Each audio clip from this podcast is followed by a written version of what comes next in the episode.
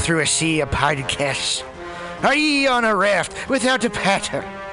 Well, gather around me, sea dogs, and get aboard me pirate ship as we set sail for the seas of mutinyradio.fm. From there, you can captain your own pirate ship as you sail through over 44 different shows for all of your listening pleasures. They've got live comedy to small business advice, LGBTQ friendly to sports, vinyl to gutter punk. MutinyRadio.fm has the best programming the internet ocean has to offer you. I bet my peg leg on it, or I ain't scurvy shit faced McRat.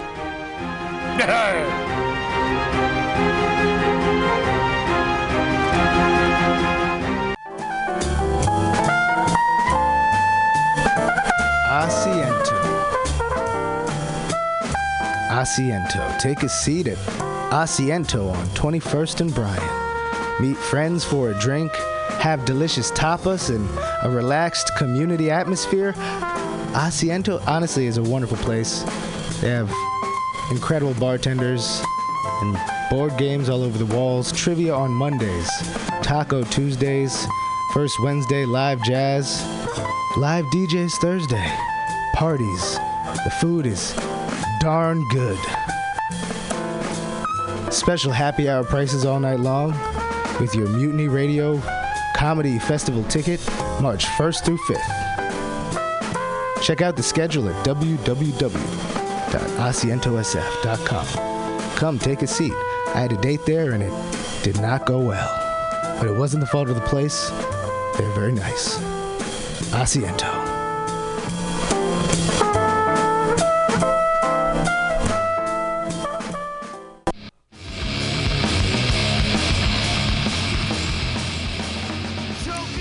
For a burger? Mutiny Radio thinks you'll find the best burger in San Francisco at Counteroffer, located inside Bender's Bar and Grill. Counteroffer's menu aims to please your drunk face. Tater tots are served daily. On Tuesday nights, Counteroffer serves specials off the Taco Bell menu, only better. You can enjoy your favorite Taco Bell item without the guilt. Counteroffer uses only fresh ingredients and never store bought shit. Special ingredients are made from scratch daily, including beans, ketchup, mustard, habanero sauce, and ranch dressing.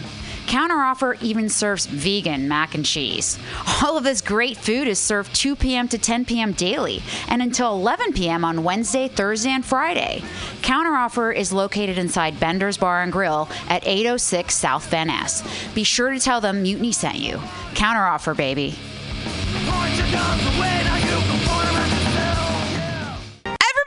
Listen to Mutiny Radio at mutinyradio.fm. It's a great place to listen to crazy things. Subliminal SF visual and auditory mind control brings you the best, coolest t shirt and hoodie designs and mind bending local bands and shows at venues all over San Francisco and the Bay Area. Subliminal SF is here to destroy your sense of normalcy and plant ideas in your skull to make you cooler and a more awesome person. Check out all the badass products at subliminalsf.myshopify.com. That's subliminalsf.myshopify.com and experience Subliminal SF.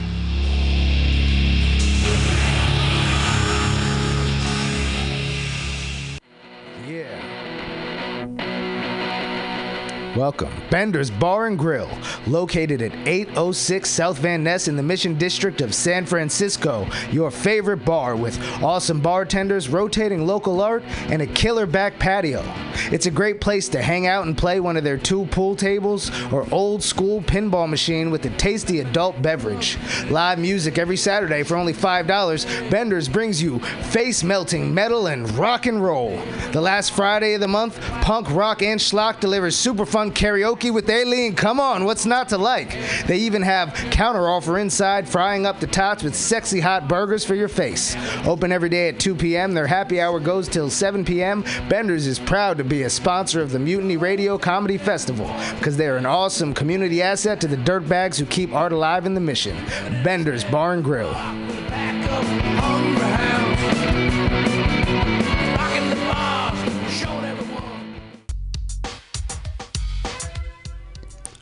Hi, welcome to My Limited View. I am your host, Sergio Navoa. And I'm your co host, Vanessa Wilkins. Join us every Tuesday from 12 to 2 at mutinyradio.fm as we share stories, our personal stories. And struggles and challenges. And we'll also have guests come in and share their stories. And hopefully, through all this, we can expand our view. Or your view. Yes, and there'll be plenty of dick jokes, so don't worry. It's not always going to be heavy. Yeah, I might even share black hair tips. Black hair tips. Don't know anything about it. Sorry. All on my limited view. Yes, every Tuesday from 12 to 2. Uh, oh, you can if you can also find us on Apple Podcasts. Oh yeah, and Google Play and Stitcher, iTunes. Oh, you already said that. TuneIn Radio, uh, Stitcher. You said that. Spotify. Oh my God, there's just so many. And Overcast. Um, yes, you can also find us on social media. M as in Mary, L as in Larry, P as in Peter. Podcast. MOV Podcast is our handle. Until next time, I hope you're enjoying your view. Yes. Bye. Bye. That, was, that kind of sucked balls.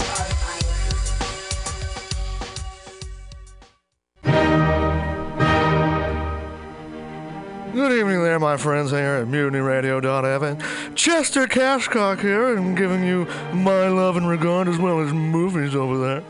And uh, I just wanted to let you guys know that anytime I go swimming in my vault of rare coins and piles and piles of filthy cash, I can't help but listen to Pamtastic's Comedy Clubhouse every Friday from 8 to 10 p.m. I mean, if anyone who knows anything about comedy knows that Pamtastics books the best of San Francisco and beyond's underground comics. It's a great showcase, and they have a fun time at Pamtastics deep in the Mission District where you can laugh off your tushy for a mere $5 every Friday to 10 p.m. And I laugh because $5, I mean, that's what I use to wipe my tushy with. So to laugh it off for a mere $5 is indubitious. But if you can't make it to Mutiny Radio, well, don't even worry. Don't fret at all. You can simply download the podcast post show and giggle in the comfort of anywhere, like your Aspen summer home on the mountain ridge with the kayak feeling. So all you got to do is just go to podcastics.pcrcollective.org slash comedy clubhouse, or you can listen live every Friday from 8 to 10 p.m. as your host Pam Benjamin brings you the best comedy from San Francisco and beyond the universe. And what's better than the universe? It's a cash cock, honey. Yeah.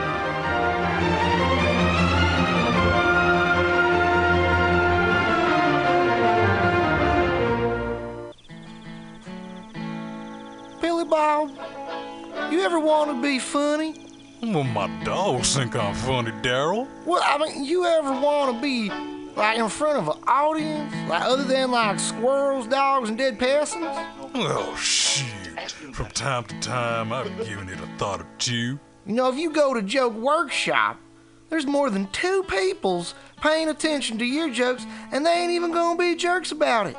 Daryl, are you serious? I can get people to listen to my jokes? And they'll even say nice things, dude, before they tell you how to get improvements. No way. What is this dag nabbit thing called? It's Joke Workshop. Joke Workshop? Yep, every Monday, 6 to 8 p.m. on the Mutant Radius. So you're saying I could tell my jokes every Monday from 6 to 8? That's what I'm saying. It's the Joke Workshop Mondays, 6 to 8 p.m.s at the Mutant Radius. Yahoo! Four ninety nine.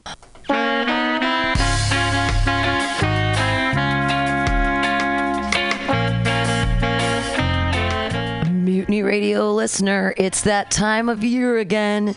March 1st through 5th, it's time for the fourth annual Mutiny Radio Comedy Festival. Over 40 comics, 25 shows, five days, all here at Mutiny Radio 2781 21st Street at Florida Street. 25 shows, five days, amazing comics from all over the United States here in San Francisco to entertain you with 25 differently themed shows hosted by local San Francisco comedians, bringing you comedians from all over the United States here. Everything will be live, live streaming, and podcast post. Get your tickets.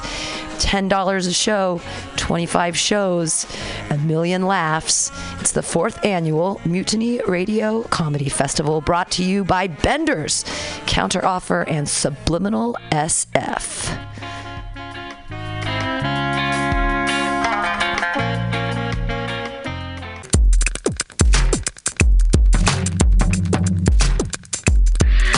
Felt so marvellous.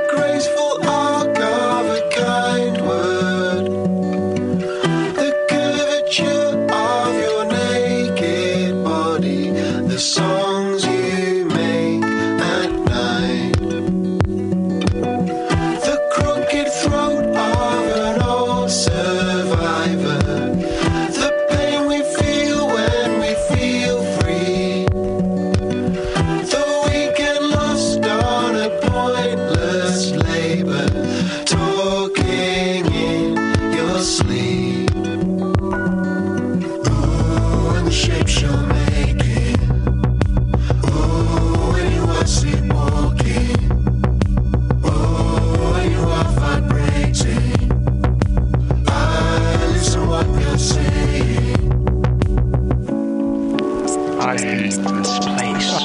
It smells of men and death.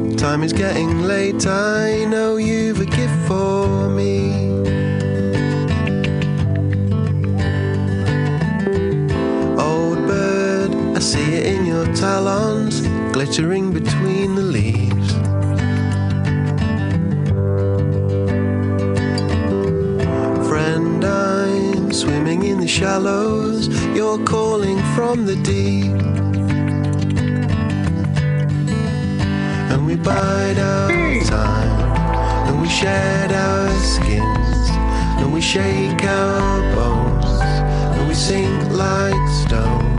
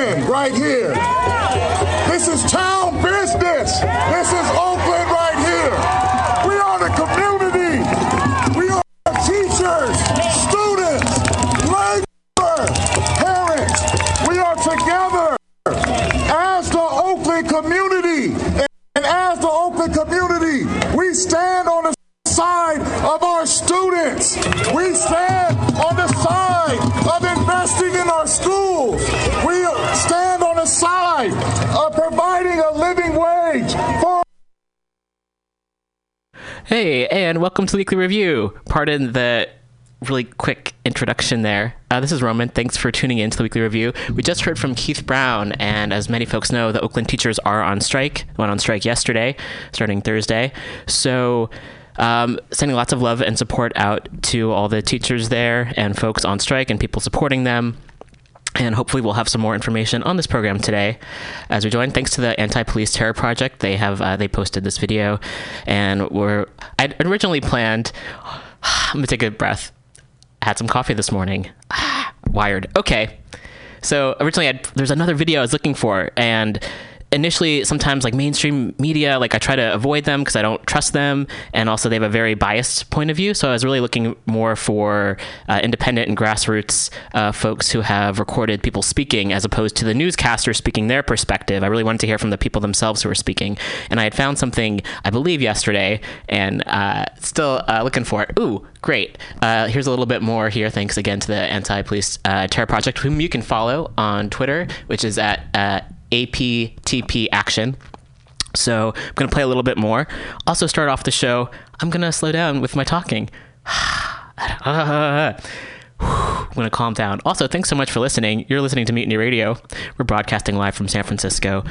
We're on Ohlone Land. Um, thank you so much for, for tuning in. We have a guest coming in later today, uh, Shahid Buttar. Uh, really much looking forward to hearing from him.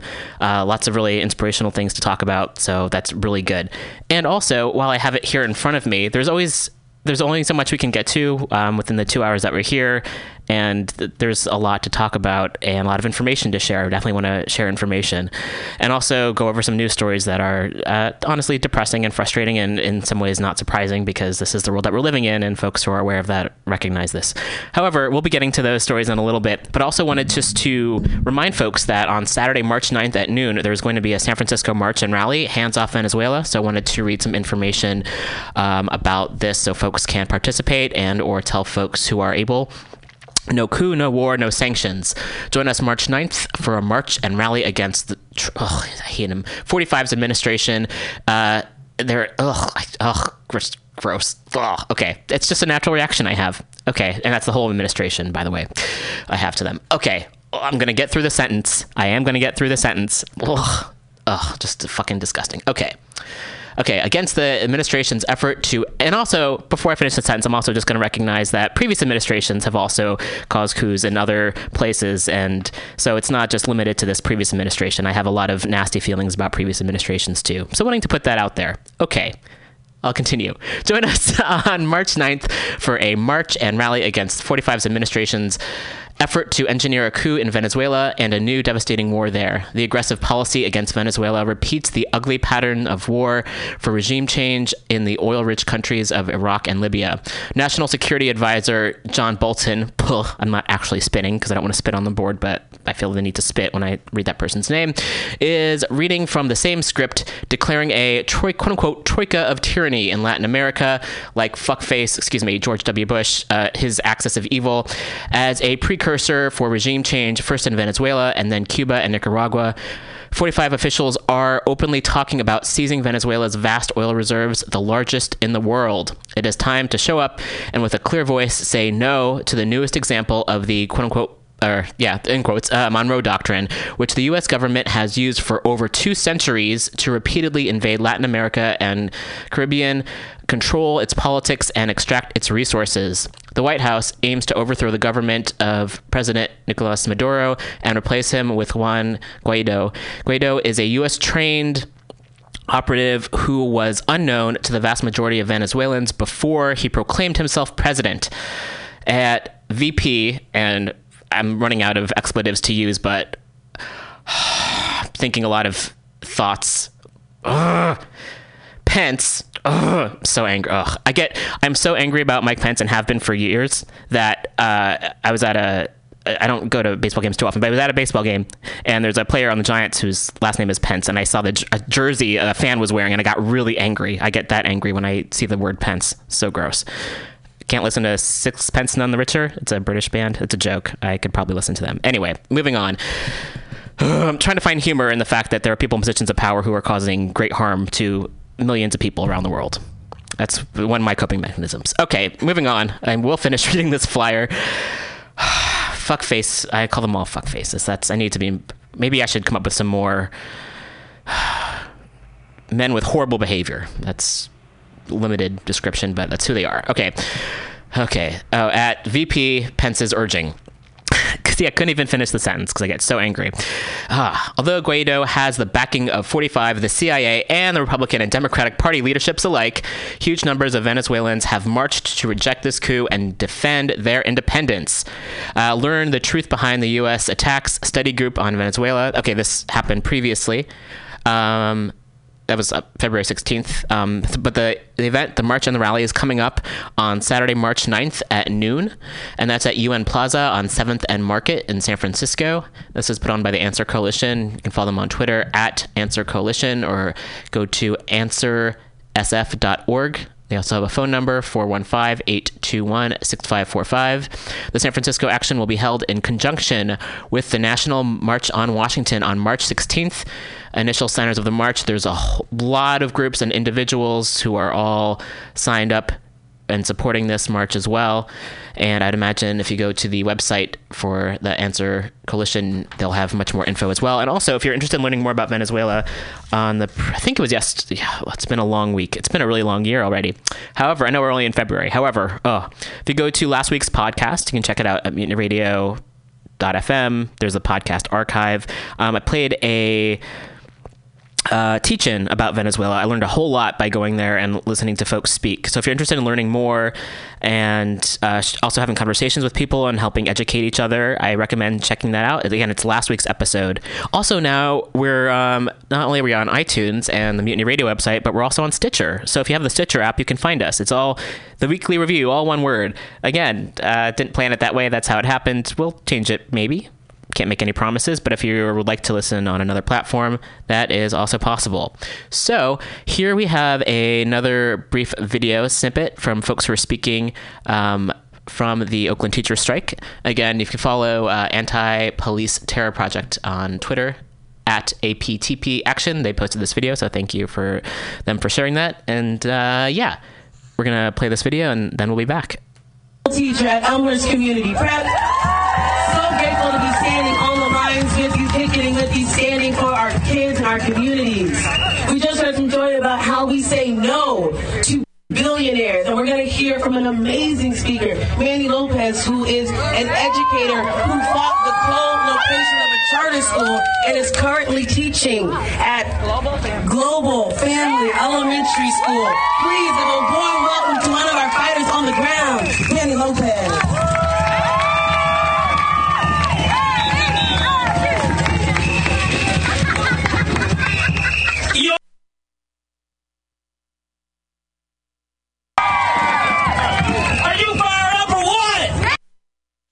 Okay, and again, I apologize. These are just snippets, so I'm going to look for a little bit more audio if we are able to find it, so I can share that with you all. Uh, also, Unicorn Riot, which is a much more independent news source, has some info as well, and I'm going to check out their site right now to see if there's any more audio I can share with you all, because I think it's really important to hear from the teachers themselves, uh, as opposed to again the corporate media's perception of it. And they have an article uh, here as okay we've got some youth uh, photos of some students here and see if we can get some audio on this to play. It's about 20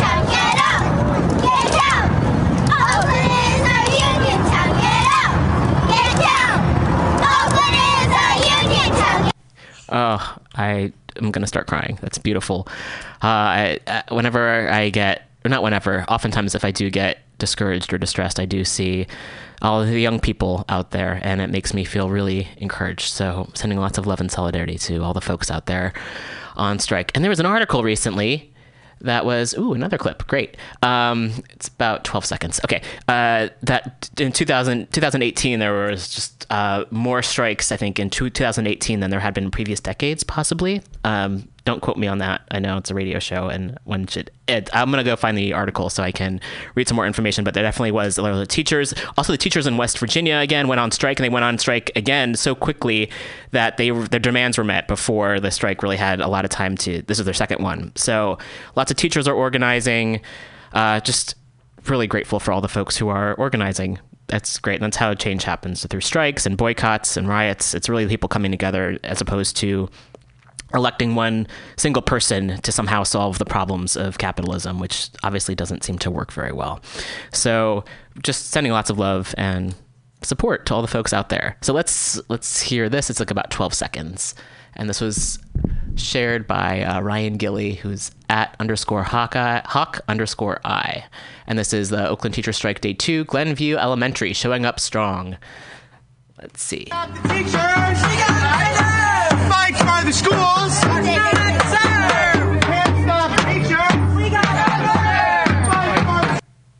Okay, and yes, as I mentioned, it was a pretty pretty short clip here, um, but there's lots of folks who are going out on strike and in support and the picket lines, and also uh, yesterday, uh, Great Theater. Uh, the Grand Lake Theater in, in Oakland had one dollar screenings of Black Panther and Ralph Breaks the Internet um, in honor to you know for folks who are on strike, just a way for folks things that folks can do in the meantime. And there's Fruitvale Elementary. We got some folks here, some music. We'll play this, and this was also shared by APTP.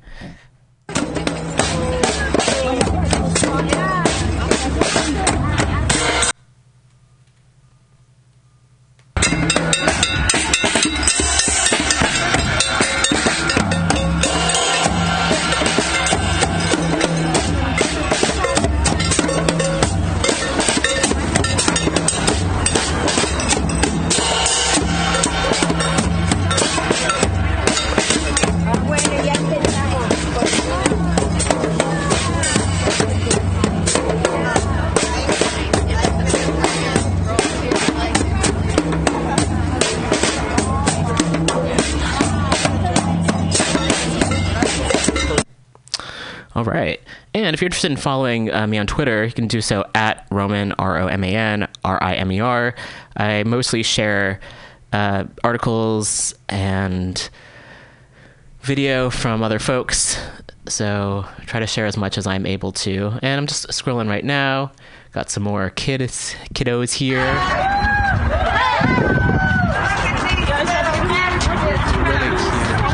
Got kids with signs from Markham Elementary School. And That was shared by at uh, P R O F E Bay B A E. That's from Markham Elementary School. So lots of students out there supporting the teachers. Lots of parents out there. Here's another video.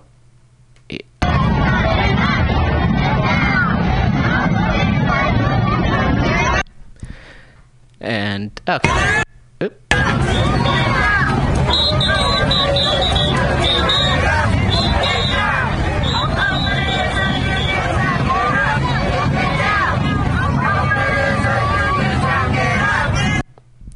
And lots of folks carrying a banner that says fund our public schools the heart of our community. That was shared by michelle dion at shell dion. And that was the current march chant get up get down oakland is a union town.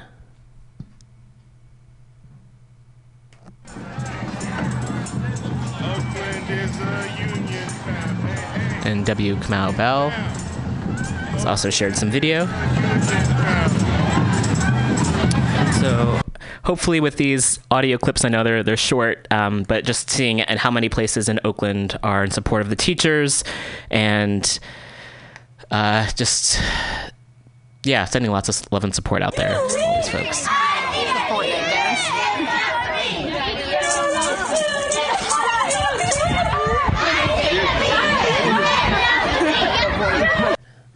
Oh, goodness. Okay, so this was also a clip. Uh, the teachers are saying, Students, students, what do you see? And the children are responding, I see my teachers standing up for me.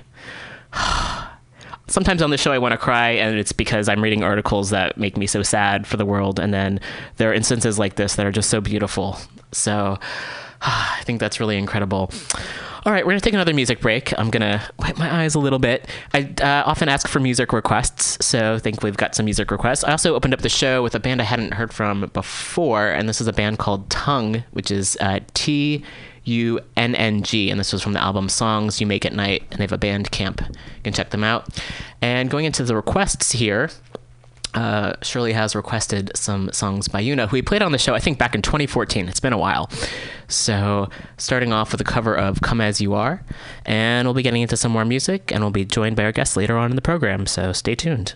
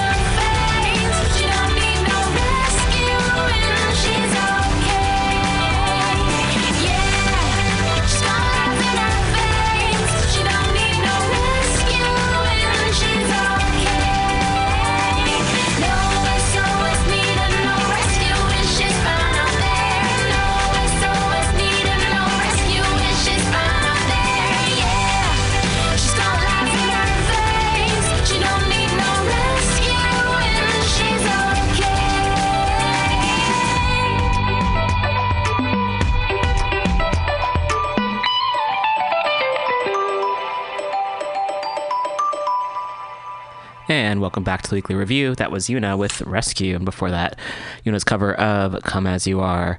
Doing a uh, plug for a show that's up right now in New York. So if you're in the New York area, please do check out this great show. It's called Am I a Man? It's featuring uh, the best of San Francisco Fringe, Fringe Award winner Dazié Grego Sykes, a story of pride and the violence that transforms sissies into their own kinds of men.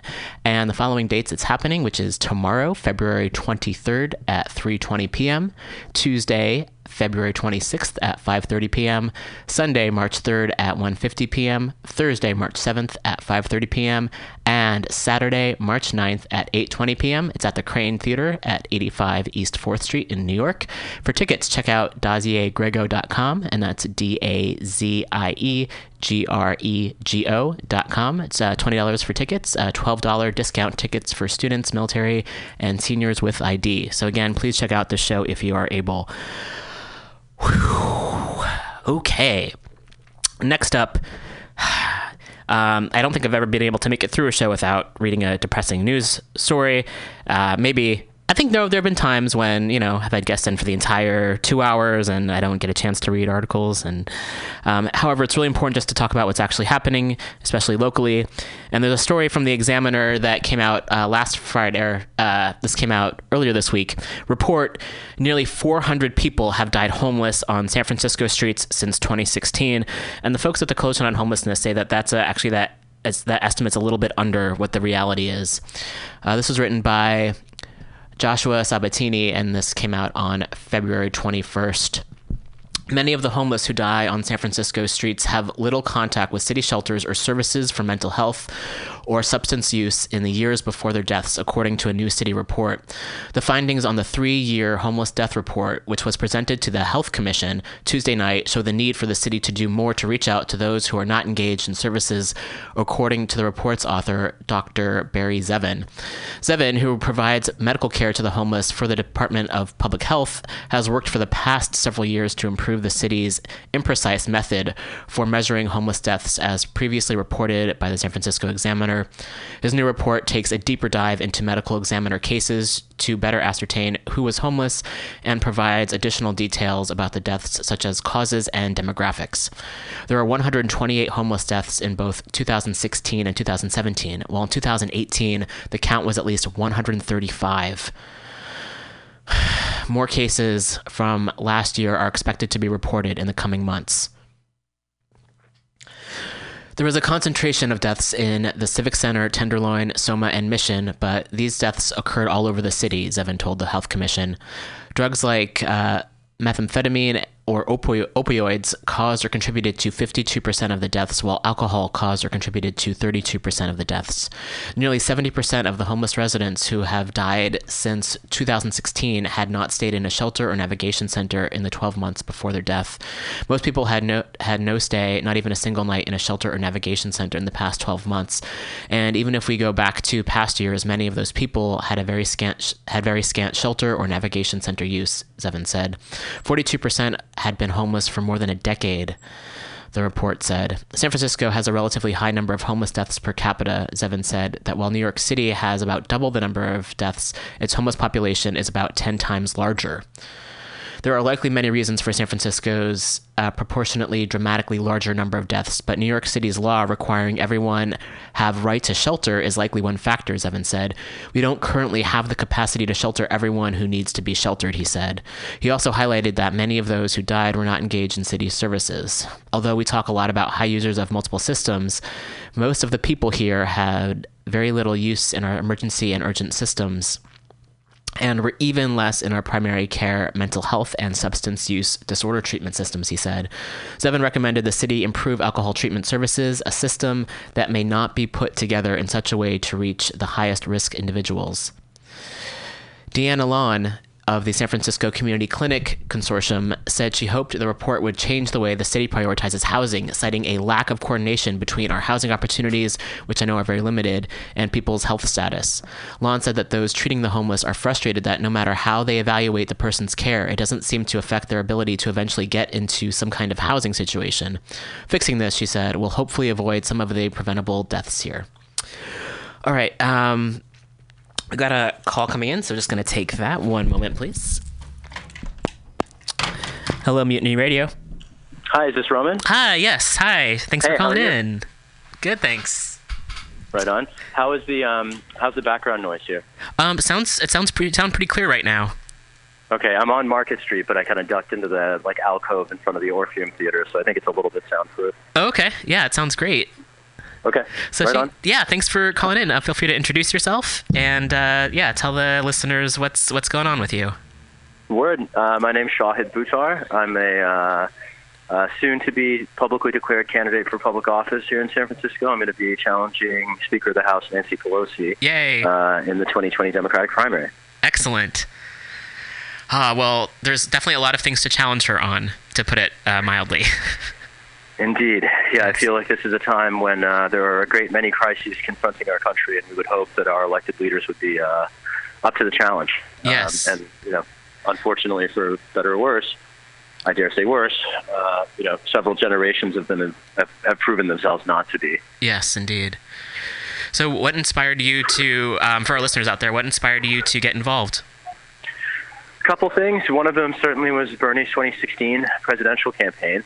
Uh, I'd been asked to run for office for almost 20 years now, ever since I graduated from law school uh, from Stanford. And I went to D.C. to uh, help build the movement for peace and justice while I was uh, starting a law practice, um, pursuing a whole bunch of public interest projects related to issues like getting money out of politics and securing marriage equality for same-sex couples, which at the time was uh, very far from uh, accepted in the political mainstream. Um, and I saw in Bernie's campaign success in a campaign building a movement. There's so much of electoral politics has always seemed to me like a racket. And frankly, having run for office in one cycle before, that only reinforced that impression. Yes. Uh, that notwithstanding, though, I saw Bernie help the movement through his campaign not only by shifting the discursive window and normalizing a set of previously uh, dismissed policies that now have been uh, gained credibility by virtue of his Right. embracing them and his advocacy. And I also saw him mobilize, electrify, and organize a base. And that in particular uh, was an example that I found inspiring, uh, one that I wanted to try to emulate.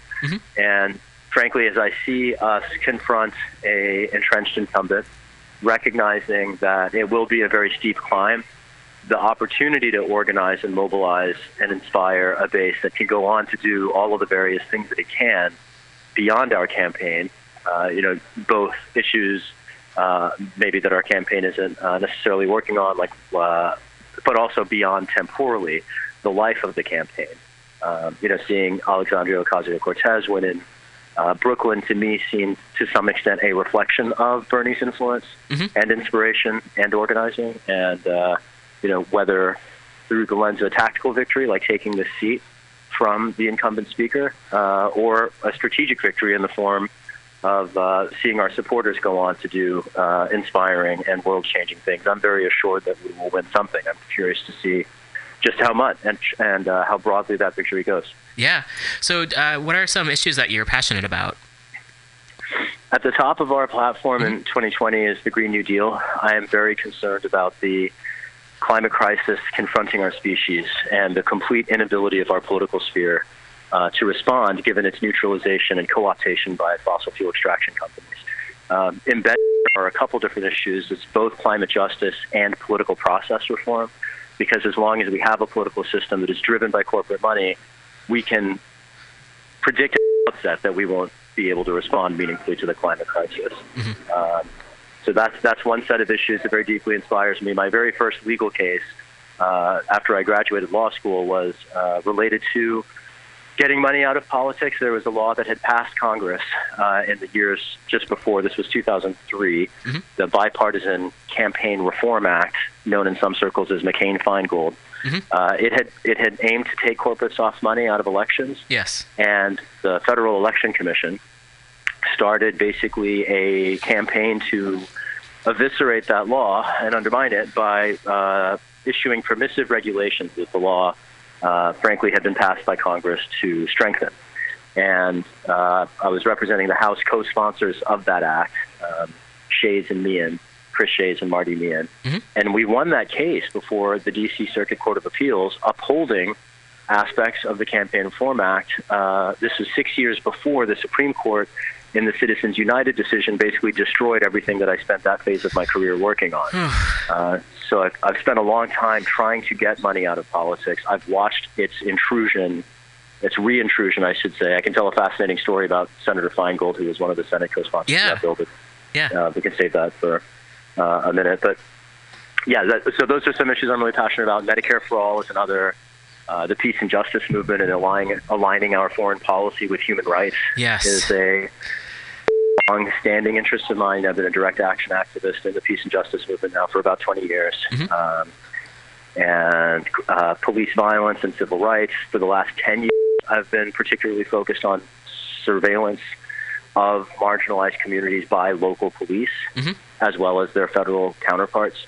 Uh, and the I don't want to describe that as a threat to privacy. I see that as a threat to democracy. Yes, yes. Uh, in the same way that I see climate, you know, the climate crisis as a threat to the continued existence of human life on Earth. You know, it's uh, these crises confronting our communities that, that are, and the need for us to better respond to them that's driving me to pursue this.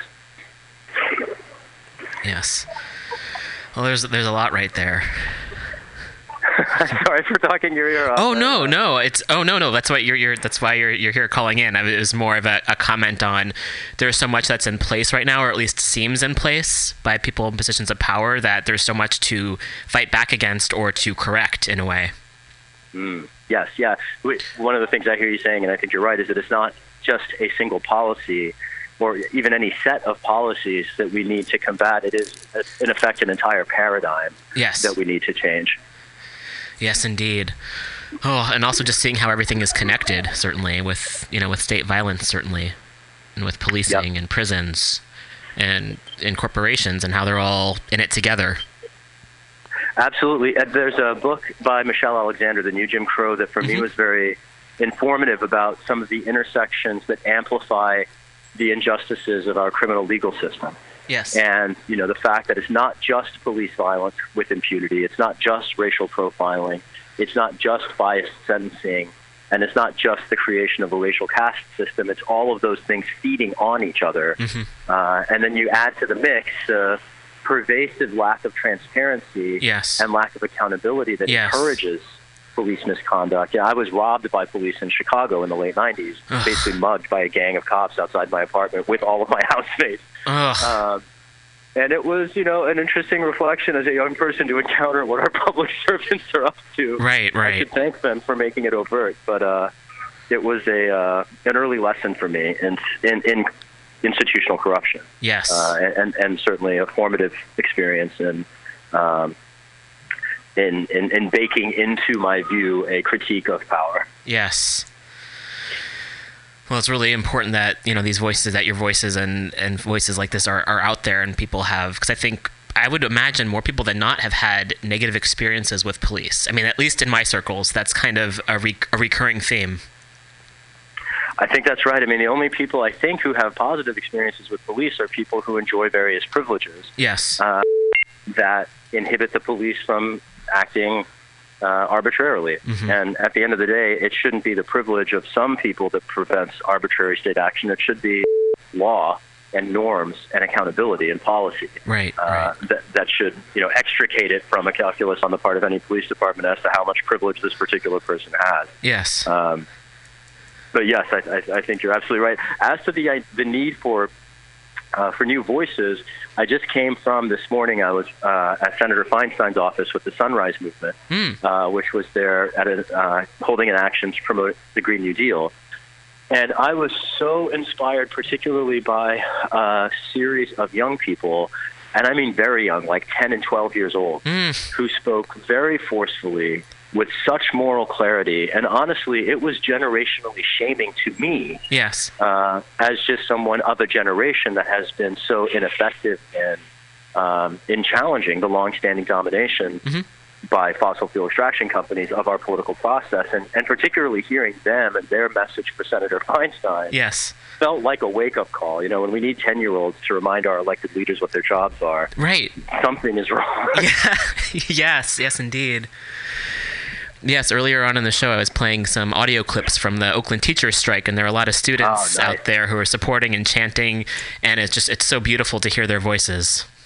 Yes, and, and it, it speaks, I think, to there's a culture shift happening under our feet.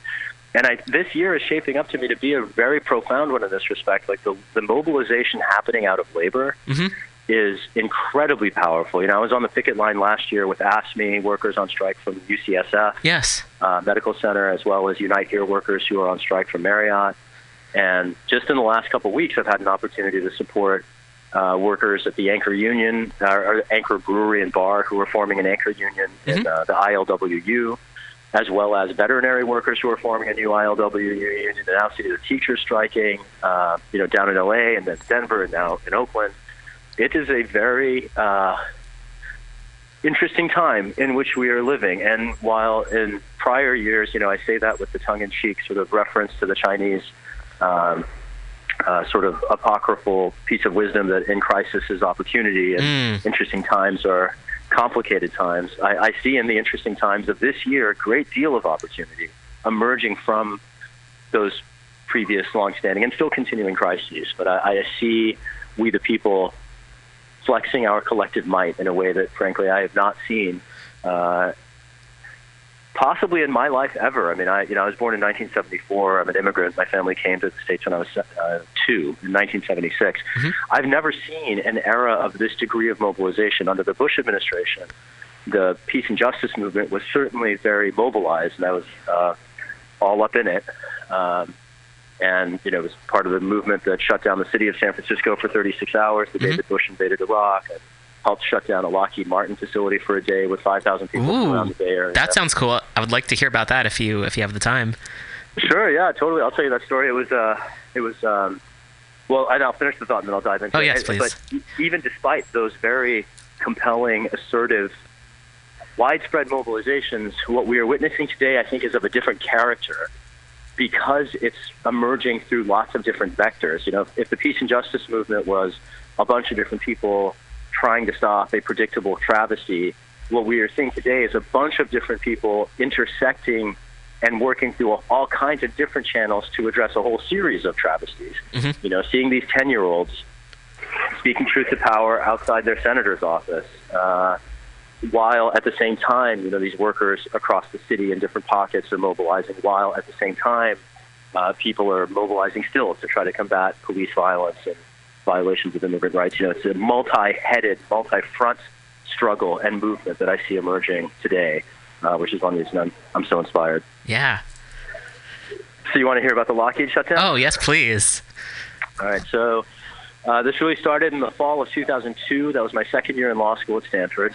Uh, I got there in 2000. So the very first thing that happened when I started studying what passes for law in this country was its formal abdication in the Bush versus Gore decision. Mm. Uh, you know, the first time the Supreme Court has basically taken unto itself the prerogative of choosing a president, which incidentally introduced a very dangerous circularity in the appointment process to the court that I dare say rendered an entire body of subsequent jurisprudence of questionable legitimacy. Uh, and I wrote actually 10 years ago a proposal for how to fix that. We can come back to that. But in any case, Bush versus Gore was the first thing that happened when I came to law school. The 9 11 attacks were the following uh, fall. And in my third year, it was uh, in the fall of 2002 that the war drum started beating. And uh, it was, of all things, reading an article in the San Francisco Chronicle that pointed me for the first time to a group called Direct Action to Stop the War Hmm. Which was hosting weekly spokes councils um, at a church here in San Francisco in the Tenderloin. So I started coming up from Palo Alto, uh, and we were organizing on campus a series of affinity groups that organized into a cluster that then executed a student strike in the spring. And early on in the in the spring of 2003, we'd identified a Lockheed Martin facility in Santa Clara County Oh. as a local target that maybe we could mobilize opposition at. Yes. And uh, after the shutdown of San Francisco on the day of the invasion, there were a whole series of major actions. There was one a week, practically for about a month. We shut down the docks in Oakland twice, uh, and in between those two mobilizations, we'd scheduled uh, the shutdown of Lockheed Martin. So we put out the call. We organized through the Spokes Council. We recruited allies and affinity groups from across the Bay Area, and 5,000 people took the trek down to Santa Clara County, and we blocked all the entrances to the Lockheed Martin campus. Uh, people locked down um, inside PVC pipes. One young man uh, who was very uh, active in the organizing phase, I believe at the time he was a student at uh, San Jose State. He, uh, when the cops were drilling them out of the PVC pipes, they drilled into and through his hand. Oh. And he ended up uh, passing out from blood loss, and then ultimately I ran into him several, several years later, and come to find out that he went to the University of Kansas Medical School, essentially with his tuition paid by the county of Santa Clara. Um, so you know, they're interesting. Uh, Wow. Interesting stories. Or maybe the last story I'll tell you. One of the very first collaborators that I started working with on that campaign was a, uh, a grad student studying physics um, on loan to the Linear Accelerator at Stanford from UC Berkeley, where he was uh, in school. He's now a uh, an astrophysicist. He's uh, very active in uh, the Indivisible Network, and he's uh, one of the very active volunteers on our campaign. Um, so this opportunity to work together with people who I've uh, worked alongside uh, for now decades, in some cases, is is, is what I'm excited by and uh, feel very grateful for. Yeah. Wow. Wow, thank you for sharing those stories with us. That's and it's also like the kind of stories that I think a lot of us don't necessarily hear because they're not picked up by the media for the most part, or if they are, it's very one-sided. So it's also just really inspiring just to hear about what's happened in the past. I appreciate that, and it's it's tricky for me as someone running for office, I mean, because in the first instance, I'm much more interested in the issues than I am in myself. But I do have stories for weeks. You know, um, you know, getting arrested in the Senate, asking questions no one wanted to hear. That was a story that I feel like is uh, an example of the kind of thing. In that case, I think a lot of people did see it, but the the idea of um, stories encapsulating inspiring moments of resistance is what I hear you getting at. Yes, yes. And I, I have a lot of those to share. Uh, and I, my mind tends to go to the contemporary critique of the issues we need to address. But I appreciate the invitation to share some of these highlights. Yeah, definitely. So, what are some ways that folks can? Um, I know you've also put out the call for folks to um, gather and brainstorm together uh, with your campaign in terms of like talking about certain issues that people are working on. What are other ways that folks Yeah. can can tune in? So uh, folks can check out our social media platforms on Facebook, on Twitter, and on Instagram. We're at Shahid for Change on each of those uh, platforms. We also have a website, shahidforchange.us. It's still the 2018 site where what what is uh, when I describe us as soon to announce publicly, it is the website that we're working on updating at the moment. Uh, but the 2018 site is still up, and it presents a fair depiction uh, of our platform. The big change will be the emphasis on a Green New Deal that will be uh, uh, more in front in, in 2020 uh, when we relaunch. Other ways to connect with us, we've been supporting, uh, I mentioned a couple of the different uh, labor mobilizations. One ongoing campaign that we've been very active in is sponsored by the National Nurses United and Our Revolution, um, seeking uh, local support for Medicare for All. And so folks who want to support our campaign can plug into the underlying movements that we're supporting. So the nurses are one example. Democratic Socialists of America, DSA, here in San Francisco, has got a very, very strong chapter that I'm a part of. Um, and we have monthly meetings with uh, working groups on more or less every issue uh, that might concern someone housing, justice, um, uh, you know, climate, the full sort of range of, of issues confronting our community. Uh, so plugging into those networks uh, is one way of helping build the movement. Um, and uh, I'll be very eager to uh, to reconnect with. Oh, I should name a couple other organizations. The Berniecrat endorsed us in the last cycle, and they also host monthly meetings that are open to the public. So I invite people to check that out. Um, there are a bunch of other groups that endorse us, from the SF Tenants Union to the League of Pissed Off Voters. I'm not certain how open those groups' meetings are, uh, but you know, people who are interested in supporting the campaign uh, do so by helping support the underlying movements. You know, that's one of my uh, messages that I'm eager to repeat as often as I can. You know, where we are active in pushing volunteers beyond our campaign into the frontline organizations. Uh, that's among the things I learned from Bernie. Um, I'm eager to keep doing that. Great. Well, thanks so much for, for calling in. Is there anything else you'd like to share? Just that it's a pleasure to be with you. Thanks so much for the forum. Oh. Um, and uh, keep up the great work. Sounds good. You too as well. Okay, All right, thanks. thanks, Shahid. Okay, peace. Take care. Wow, big thank you to Shahid for calling in. And again, I will read the website where folks can check out. It's uh, Shahid for Change, and that's S H S H A H I D F O R C H A N G E dot US. You can find more information there the issues, how to donate, how to volunteer, uh, press, lots more info, and also on our Facebook page, facebook.com forward slash weekly rev. Uh, we've got a link to that site as well. So we're going to take a bit of a music break. I'll get back to finishing the article I was reading before from the Examiner, and then we'll be back with some more news stories for you all here. Here's another song uh, from Yuna called Falling, and we'll be back in a bit. So please do stay tuned.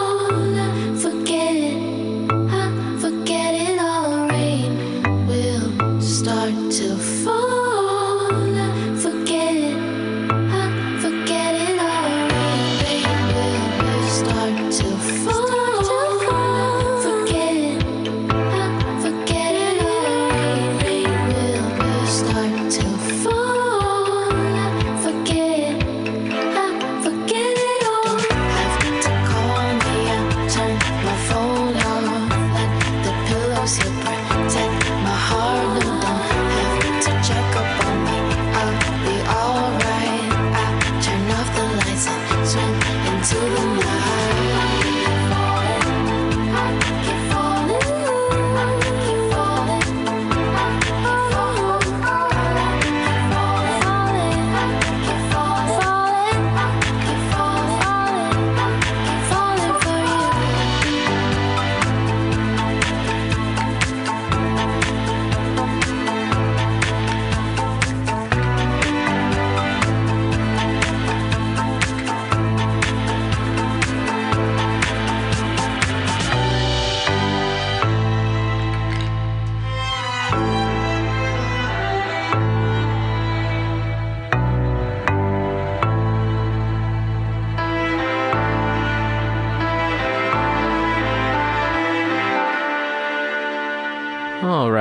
welcome back. That was Yuna with Falling. Thanks, Shirley, for that recommendation. Coming up, we've got the rest of the story I was reading before. It's from the Examiner, and it's about the number of folks who are unhoused who have been who have died in the past few years. Um, so I'm going to go back to uh, let's see. I'm going to go back a few paragraphs back so we can continue on. Uh, Deena Lahn of the San Francisco Community Clinic Consortium said she hoped the report would change the way the city prioritizes housing, citing a lack of coordination between our housing opportunities, which I know are very limited, and people's health status. Lawn said that those treating the homeless are frustrated that no matter how they evaluate the person's care, it doesn't seem to affect their ability to eventually get into some kind of housing situation. Fixing this, she said, will hopefully avoid some of the preventable deaths here. More than 50% of the deaths were the results of accidents, such as unintentional overdose, fall, drowning, being hit by a driver, or exposure. Some 30% died of natural causes, 11% by murder, and 4% by suicide. The latest single cause of death was accidental overdose. Oh, excuse me, the largest single cause of death was accidental overdose at 35%, based on the autopsy reports. Of those who died, 47% had methamphetamine in their system, followed by 47% with opioids. The city recently announced a task force to address methamphetamine use. Kelly Cutler, an organizer with the Coalition on Homelessness, helps put together the community's count for an annual homeless death memorial. That tally is higher since it counts those who may have been recently sheltered in supportive housing or single room occupancy hotels but were previously homeless. In 2017, for example, the coalition tallied 198 homeless deaths. It's a tragedy in a city, a country with such obscene wealth. People are literally dying on our streets, Cutler said. I don't believe homelessness is viewed as the emergency and crisis that it is. She said the response should be much more like responses to earthquakes or fires. Zevin acknowledged the need to look at the deaths of the formerly homeless living in supportive housing and single room occupancy hotels as well. We know from the medical examiner that there is a large number of deaths in those settings, and there may need to be responses that go beyond just people on the street, he said. To provide an official homeless death count, the Department of Public Health has long rallied oh, excuse me, has long relied on the homeless death forms that the medical examiner must fill out since the Board of Supervisors required it in June of 2005, but they only capture a limited number of cases when a person has no fixed address. In 2017, for example, the homeless death forms totaled just 63. So, again, uh, this article came out um, from the San Francisco Examiner on February 21st and was written by Joshua Sabatini. You can uh, check it out at the Examiner, which is at sfexaminer.com. And the the Coalition on Homelessness does a lot of really important work, so I recommend that folks check them out. And also uh, for the folks who sell the street sheet to um, to please uh, buy a street sheet from folks if you're able to. And also, they're now accepting Venmo. I'm going to let me see if I can scroll down and find the info now. So if you don't have any cash on you, you can still buy a street sheet and support that paper. This might take me a moment as I scroll down to to find it. Hmm. Let's see here. This might take me just a moment. as we are going down. I forget the exact day that it was posted, but it's wanting to provide uh, information for folks as well. It's another way to, to support people. And coming up next, I will read the story about uh, how uh, more U.S. workers went on strike in 2018 than in any year in three decades. So that's from Democracy Now! And also, uh, Vox also wrote an article about that. So here we go. From Street Sheet, which you can follow on Facebook as well. Don't carry cash? No problem. You can now buy street sheets from select vendors using Venmo. Simply pay at street dash sheet and type the vendor's full name and ID number in the what what's it for field. I'm also going to share this link right now on our Facebook page so folks have a visual representation of it as well. If you want to copy and share it with your networks as well, uh, it's one one way to support people as well. So we've now shared that. Again, if you go to facebook.com forward slash weekly rev. Time for some plugs. Uh, Mutiny Radio, it's a great place. We have shows here every day of the week. There's a lot of great programming, original programming here. If you do music, comedy, news, politics, kids have a show, lots of great shows here. And if you're interested in doing a show of your own, there are spots available. So if you check out mutinyradio.fm, you can find an open slot and do a show here of your own. It just requires a little bit of training and you pay monthly dues and you get to have a show here of your own. We got some equipment here for folks to use. Also, if you're interested in renting the space on a weekend or some certain nights, uh, you're welcome to do so as well. So feel free to email Pam, who's a station director here, and get in touch with her about renting the space. Also, we have the fourth annual Mutiny Radio Comedy Festival coming up March 1st through the 5th. Uh, for the full schedule, check out mutinyradio.fm. And next Friday on the show, I'll uh, be hosting a couple of comedians uh, who thought my show sounded like a cool one to be on. So we'll be meeting them for the first time and hearing what they have to say. So please do stay tuned for that. If you'd like to donate money directly to Mutiny Radio, we have a jar here that folks can donate to when you come in. Also, I believe you can also donate online at mutinyradio.fm. And if you'd like to support this particular show, that'd be super helpful. If you go to patreon.com forward slash weekly rev, W E E K L Y R E V. You can also donate on a monthly basis. Uh, big thank you to all the folks who donate. It means a lot to me. It helps cover dues. So uh, it just it it's really means a lot to me. So thank you to all the folks out there who donate, um, folks who listen, get the word out. I feel like there are so many different ways we can make the world a better place, and so many folks are already doing that. And there's there is a lot of systemic things to fight against, and at the same time, there's a lot of folks doing really important work and sharing information, having really important conversations and wanting to really enact the type of world we all deserve to live in. So sending lots of love and gratitude out there to all these all the folks out there. Getting to the uh, one of the articles I mentioned earlier, there's a couple different versions of it. This one comes from Vox, Vox.com. A record number of U.S. workers went on strike in 2018. Working class Americans haven't been this fed up with their employers since the 1980s. And I would imagine, I think a lot of us have been fed up for a long time. However, I think the way that we organize and show up, I think, is, is super important. And this was written by Alexia Fernandez Campbell, uh, and you can f- uh, follow her at, at Alexia Campbell on Twitter. And this came out on February 13th of this year.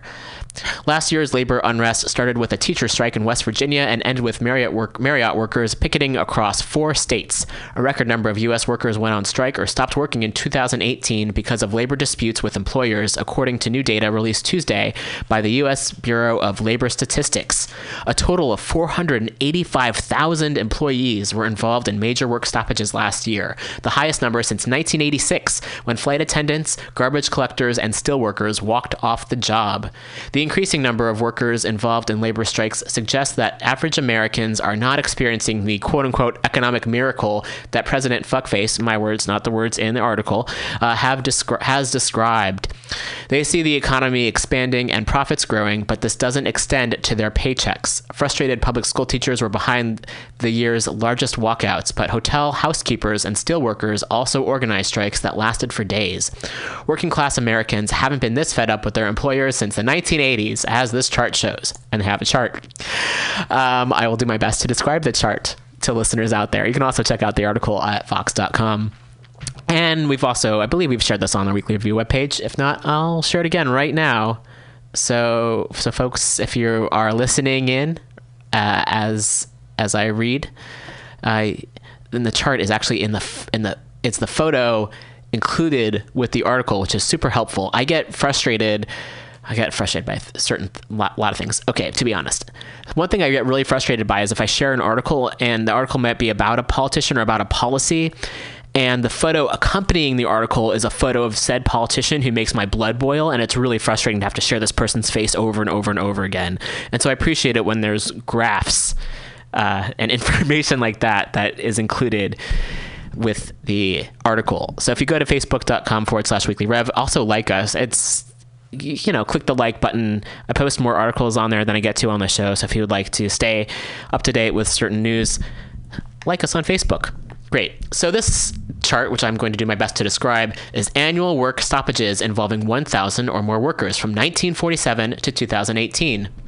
Uh, included are the number of work stoppages, the number of days idle, and the number of workers involved. On the vertical axis, it's the numbers going up to 3 million. Uh, down to zero. And on the horizontal axis, it's the years. So starting from 1947, and then every every seven or every 10 years on the seven. So 47, 57, 67, etc., up to 2017. And we can see in the uh, 47 between 47 and 57, there are quite a few. A little bit lower between 67 and 77, but still quite a bit. And then really um, from 87 to 97, very few, uh, even fewer from 97 to 2007, and then low from 2000 to 2017, and then there's a spike going back up. To be clear, in the article it says, uh, to be clear, not all four, and also it's from the U.S. Department of Labor, are the folks who provided this chart.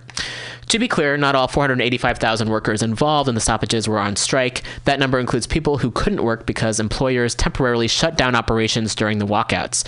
It also includes lockouts, in which an employer refuses to let workers do their jobs when they are involved in a contract dispute. But nearly all of the 20 major work stoppages in 2018 involved massive labor strikes, which ended up boosting wages for thousands of workers. And excuse me, public school teachers fueled a lot of the resistance. Here are the four largest strikes of the year, based on workdays missed and number of employees involved. All right, first we have the Arizona teacher strike. Arizona, excuse me, I'm burping a lot. Uh, maybe that's TMI. Probably not TMI. It's a human function. It's happening. I'm just letting the listeners know. It's since I don't have a camera here and you can't see what's happening. That's what's happening. The Arizona teachers strike. Arizona teachers organized the largest walkout of the year last April. About 81,000 teachers and school staff didn't work for six days, adding up to a total of 486,000 lost days of work, according to the new data. Teachers in the state were protesting low pay and cuts to public education funding. Like the teachers who went on strike in West Virginia and Oklahoma, teachers in Arizona are among the lowest paid in the country and have suffered some of the deepest cuts to public school funding, largely a result of steep Republican tax cuts that didn't bring the promised economic windfall. Nearly all of the state's 2,000 plus schools closed during the walkout. The state's teachers returned to class on May 4th after the state legislature gave them a 20% salary raise over three years and some extra funding for public education. Teachers didn't get everything they wanted, though. They had asked legislators to raise business and income taxes on wealthy, Arizonans to restore. Arizonans to restore cuts to public education and boost anemic teacher salaries. Republicans gave in to some of the demands for more funding, but they're not paying for the salary hike with new taxes on the wealthy. Fuck them. That's my comment, not part of the article. Ugh. Oh, there's my. I sigh, I groan. It's necessary. Instead, the legislature passed a fee on motorists and shifted most of the cost of desegregating schools from the state to taxpayers in low income school districts. Those levies will largely hit working and middle class households. Hmm. Arizona teachers were inspired to go on strike after watching teachers in Oklahoma demand higher pay earlier that month. Next up, the Oklahoma teacher strike. Oklahoma educators organized the second largest strike of 2018 back in April. About 45,000 school teachers and staff refused to go to work for nine days, adding up to a total of 405,000 lost days of work. Oklahoma's teachers were rebelling against years of deep cuts to education that have left 20% of public schools on a four day week schedule and average teacher salaries that rank 49th lowest in the country. Teachers in Oklahoma demanded $3.3 billion over the next three years for school funding, benefits, and pay raises for all public employees. Many state employees joined the strike as well. They rallied for days at the Capitol in Oklahoma City, prompting nearly half of the state's 500 plus school districts to shut down. The schools that closed serve about 75% of the state's students. Nine days later, the teachers union returned to work.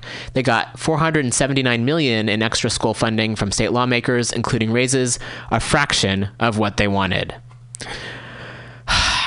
Next, the West Virginia teacher strike. Teachers in West Virginia launched the first major strike of the year in February.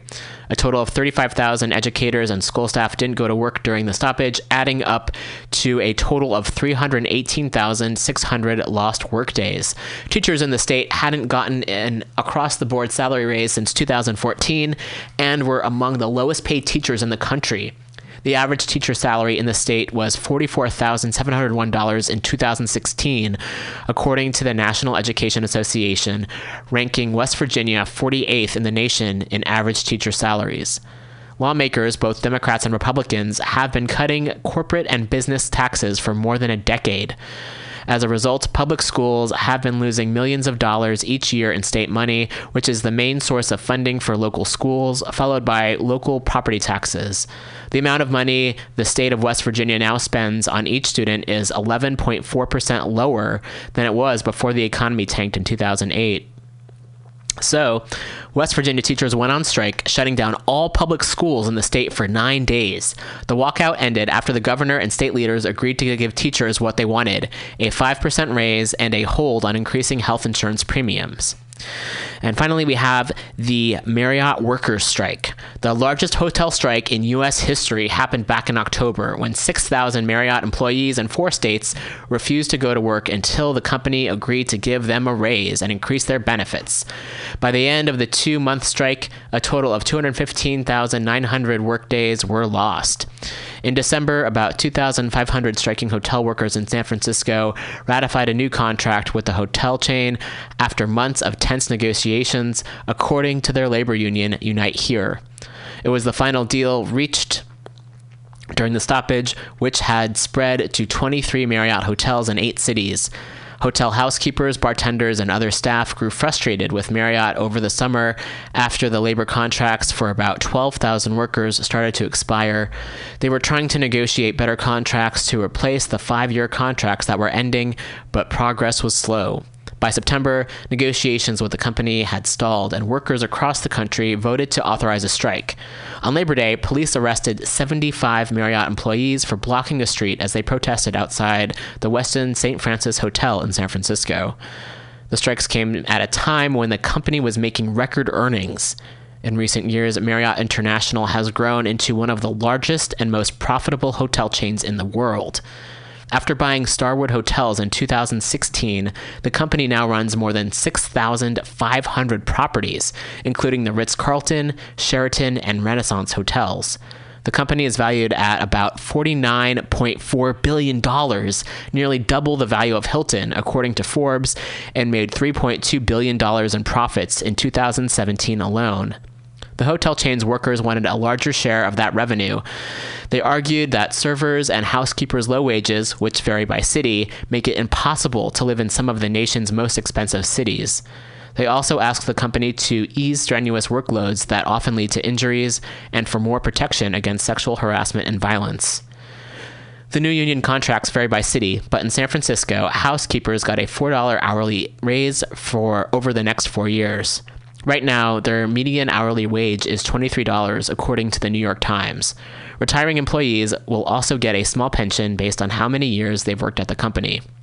Marriott also agreed to provide GPS enabled panic buttons for housekeepers to alert security staff if a guest makes them feel unsafe while they're cleaning a room. The new contracts ended months of loud, heated protests outside of America's most iconic Marriott owned hotels. The trend isn't slowing down. There are no signs of that worker angst has subsided. So far in 2019, teachers in two major cities have launched their own strikes, and I'm going to add three to that. Uh, in January, uh, Los Angeles uh, public public school teachers ended a strike that shut down the nation's second largest school district for more than a week. As part of their deal with city officials, teachers agreed to a 6% raise and slightly fewer students in each classroom, according to Alex Caputo Pearl, president of United Teachers Los Angeles, a labor union that represents about 34,000 public school teachers, nurses, librarians, and support staff in the city. And more than 2,000 teachers in Denver are on strike right now. This was when the article was written. Now, I believe the strike, strike is over. Uh, educators want the school district to overhaul the compensation system, which relies heavily on bonuses that fluctuate wildly from year to year. They also say the their base salaries are too low for Denver's high cost of living and aren't keeping up with pay in neighboring districts. They've pointed out that the district has way more administrators than other districts of similar size, which eats into the school budget. If 2018 is any indication, there's a good chance that these new strikes are just the beginning. And of course, as we heard earlier in the program today, also the Oakland teachers are all, are also on strikes. They're sending lots of love and solidarity to them as well. Whew. I'm going to take a break and rest my voice for a moment. When we come back, we'll have some more news for you. And here we have uh, another song from Yuna, Live Your Life. We'll be back in a little bit, so please do stay tuned. You're listening to Mutiny Radio.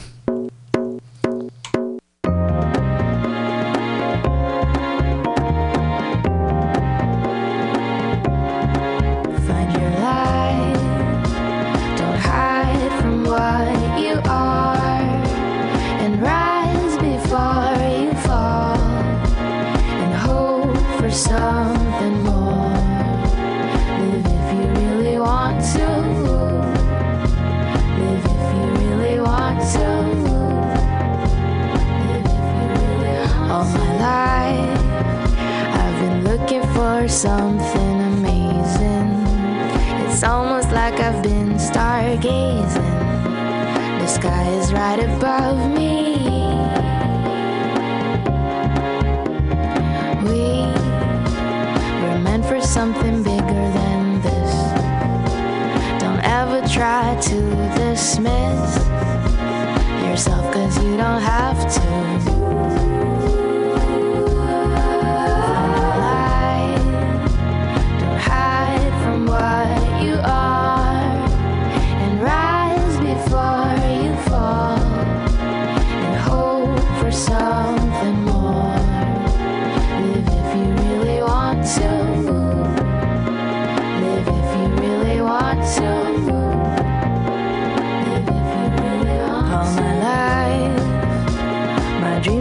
So far away. And now it's like they're here to stay. I hold it close to me. Oh, oh, oh, we were meant for something bigger than this. Don't ever try to dismiss yourself, cause you don't have to.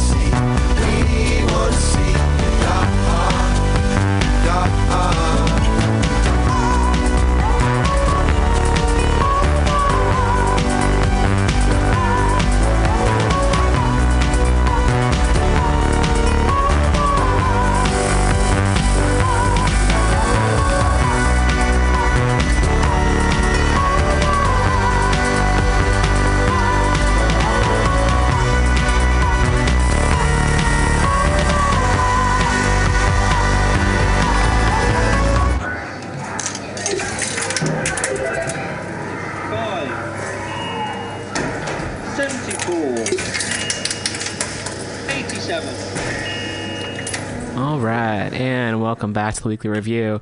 Uh, that was another song from Tunng. You can check them out at Bandcamp, uh, Tunng T U N N G dot bandcamp.com. This is from the album Songs You Make at Night. Thanks to Stefan for uh, sharing that album. I hadn't heard it before. Uh, we got a couple more things before we wrap up the show. Coming up next is Women's Magazine with Global Val, starting at 2 p.m., followed by the Common Thread Collective at 3 p.m. Lots of great shows here at Mutiny Radio, so please do come on by. We've got open doors here, so come on, check us out. Another story here. Deep sigh. That's from Democracy Now! We've also seen it reported in a lot of other outlets. Uh, white supremacist Coast Guard, a lieutenant had his quote unquote hit list of Democratic targets. This came out on February 21st. In Maryland, an active duty Coast Guard lieutenant will appear in court today. Again, this is from the 21st. Uh, after being arrested last Friday after federal investigators discovered, or excuse me, uncovered a domestic terror plot to kill high profile liberal figures, including Democratic lawmakers, media personalities, and judges. 49 year old Christopher Paul Hasson, a self described white nationalist, reportedly had a stockpile of 15 guns and more than 1,000 rounds of ammunition. His hit list included House Speaker Nancy Pelosi, civil rights pioneer Angela Davis, freshman Congress members Alexandria Ocasio Cortez and Ilhan Omar, uh, MSNBC host Chris Hayes, and Democratic presidential hopefuls Senators uh, Gillibrand, Elizabeth Warren, Cory Booker, and Kamala Harris, among others.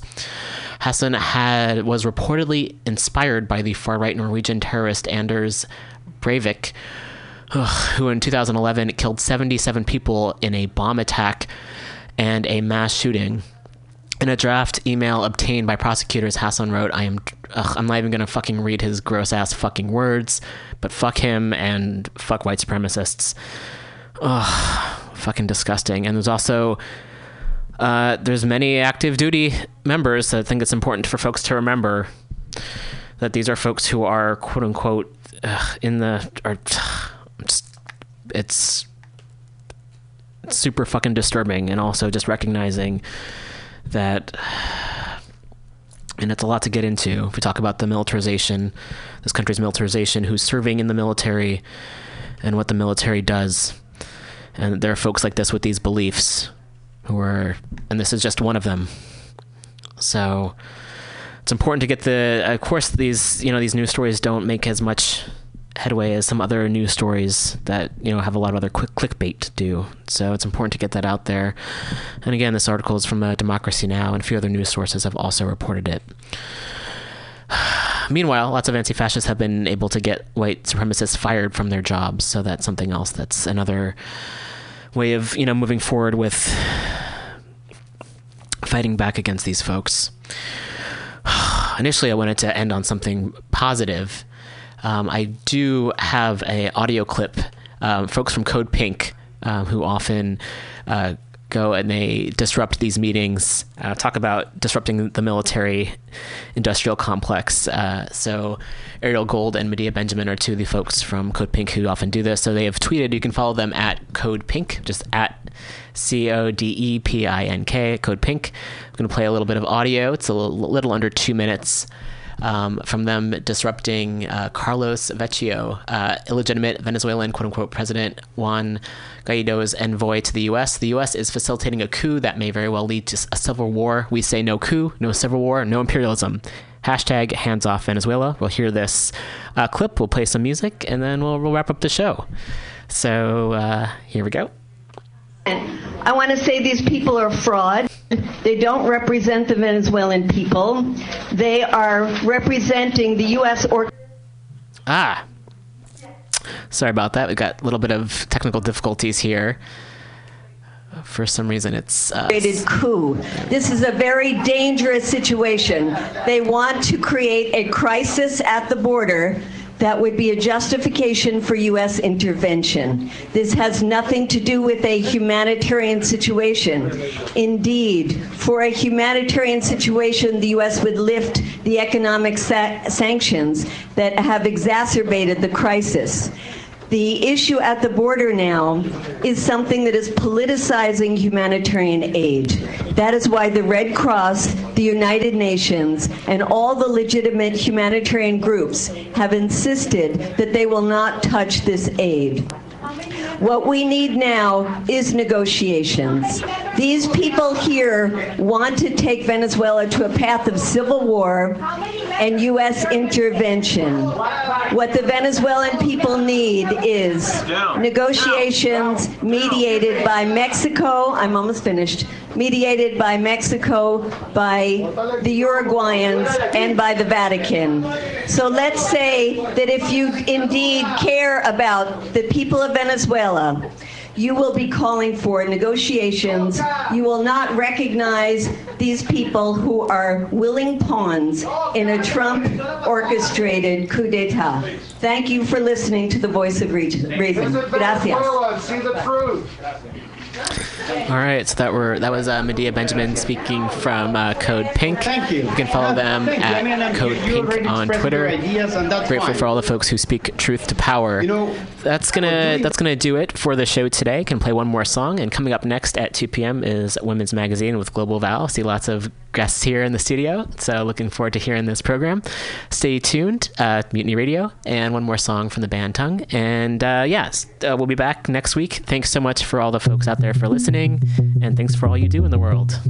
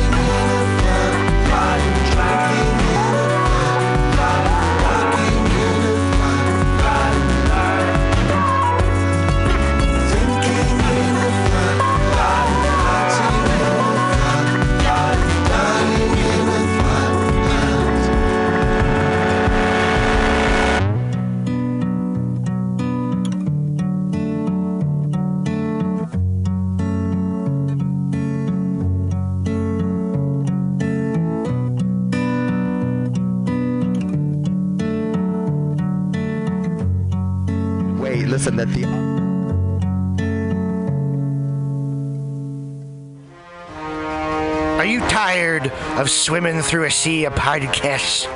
Are ye on a raft without a paddle?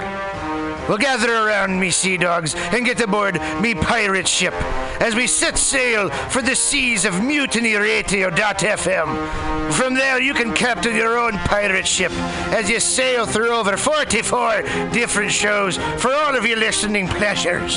They've got live comedy to small business advice, LGBTQ friendly to sports, vinyl to gutter punk. MutinyRadio.fm has the best programming the internet ocean has to offer you. I bet my peg leg on it, I ain't scurvy shit faced McRat.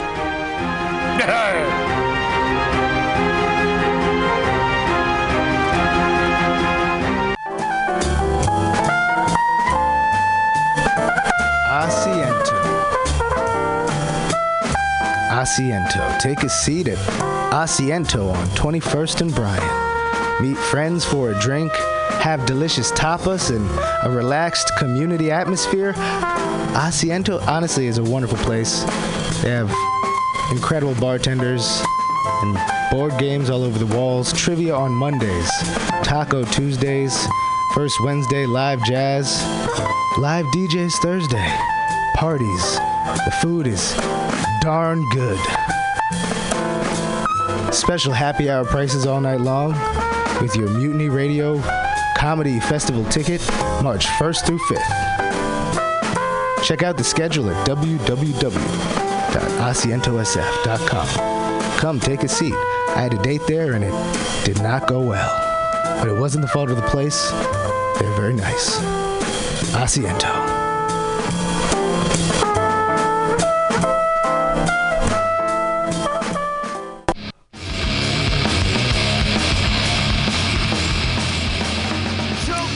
For a burger? Mutiny Radio thinks you'll find the best burger in San Francisco at Counteroffer, located inside Bender's Bar and Grill.